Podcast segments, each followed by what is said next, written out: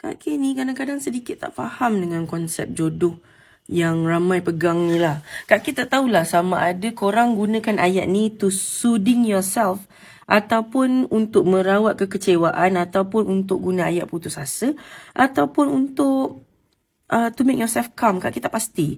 Tapi bila Kak K dengar kan ayat macam percayalah jodoh you ada, uh, percayalah uh, jodoh tu rahsia hadiah daripada Tuhan, um, jodoh tu memang Tuhan dah bagi untuk you. Tak kira miskin kaya, tak kira pangkat, tak kira harta. Kak Ki tak faham apa yang kau cuba nak campaikan ni.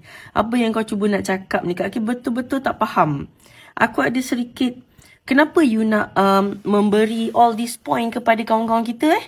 Kenapa nak bagi point-point macam ni untuk suding ke? Why don't you, jujurnya lah, mari kita berpijak di bumi nyata eh. Sekarang ni ada ramai kawan-kawan kita kat luar sana yang tak kahwin. Yang tak kahwin, kenapa? Sebab kita sendiri tahu bila kita dah pandai, kita boleh berfikir dan ada banyak perkara yang kita nak dalam perkahwinan. Okay? Kalau you guna perkataan expectation, please be fair. Sebab, of course lah you dah belajar tinggi-tinggi, you dah tahu lelaki bertanggungjawab tu macam mana, tak bertanggungjawab tu macam mana. Okay? It's not all about expectation. It's about you want what you want. And tak salah pun you nak apa yang you nak. Tak ada masalah. Cuma isu dia sekarang. Um, semua kawan-kawan kita ni kan yang masih lagi bawa konsep uh, percaya jodoh tu ada, ada, ada, ada. Okay, okay. Kak K bersetujulah apa yang korang cakap tu semua betul.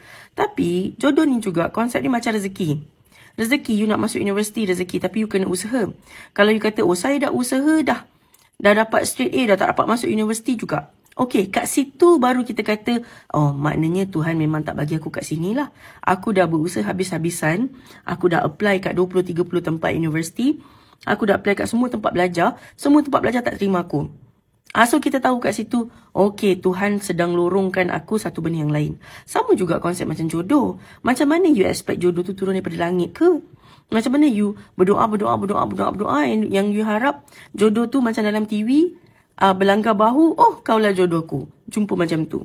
Mana ada? Jodoh tu kan rezeki. Rezeki tu you kena usaha. Ada benda, ada tindakan yang kita kena buat. Tak Takkanlah kita hanya nak berdoa. Malu tak? Macam kita ada sikit perasaan malu minta kat Tuhan tapi tak ada usaha. Bukanlah Kak Kim marah. Tak. Kak kita marah. Ni Kak Kim cuma uh, nak faham, nak faham. If you keep on repeating cakap, percaya jodoh kita ada. Ya, ada percaya. Tapi percaya mesti selari dengan tindakan.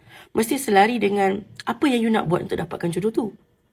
Ah kan? Macam eh aku tak boleh nak fikirnya. Cuba kau bagi aku faham. Bagi kat faham bab-bab ni.